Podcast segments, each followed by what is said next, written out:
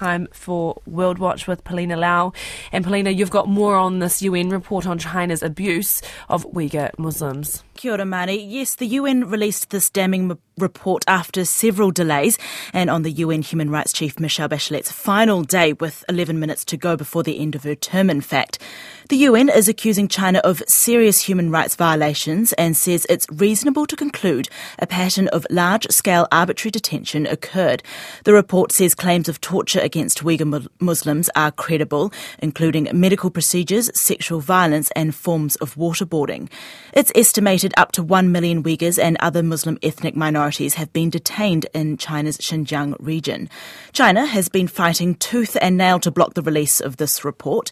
Here's a Chinese Foreign Ministry spokesman Zhao Lijian just earlier today. We firmly oppose the release of the so-called Xinjiang-related report by the UN Human Rights Office. This report is a farce orchestrated by the US and a small number of Western powers. We hope that the High Commissioner will make the right decision. The UN is recommending the Chinese government take prompt steps to release all those detained. Earlier, I spoke to Sophie Richardson, the China director at Human Rights Watch.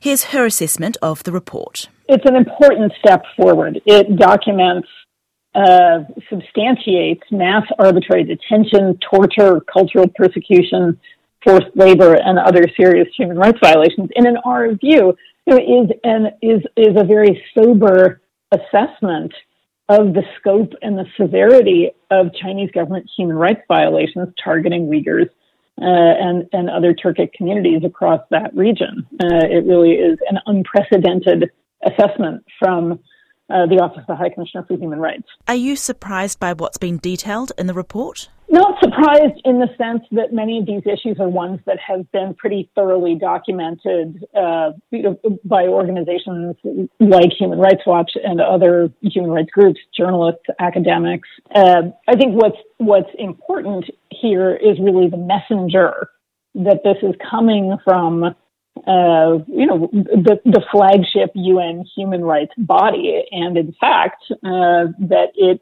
concludes that these are abuses that may amount to crimes against humanity, which are among the most serious human rights crimes under international law. Given this report has been released at the last minute uh, on Michelle Bachelet's last day on the job, has this come too late? What ended at midnight Geneva time was the High Commissioner for Human Rights mandate, and there will now be a new one. What has not ended is the need for accountability for crimes against humanity committed by the Chinese government. You know, that, that did not end at midnight. You know, that, that is really the key challenge going forward. Uh, why the office and the High Commissioner waited as long as they did to release the report, maybe someday we'll know uh, High Commissioner Bachelet or former High Commissioner Bachelet was asked this last week at her end of mandate press conference, and she didn't really answer the question. It is very painful to imagine what could have been prevented if this report had been published uh, back in December when her spokesperson said it was, you know, ready for release within a matter of weeks. You know, how many people could have been freed from arbitrary detention? How many people might have been spared torture? How many families might have been reunified by now? What happens now?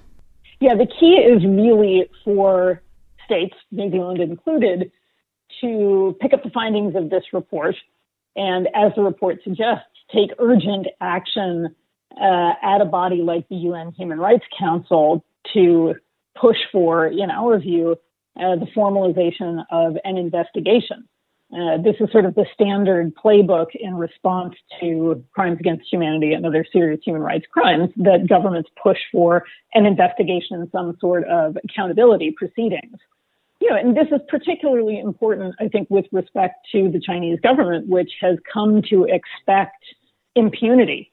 You know, it, it expects that it will not be held accountable for serious human rights violations. And this report and what states choose to do in the coming weeks and months really has the potential to change that.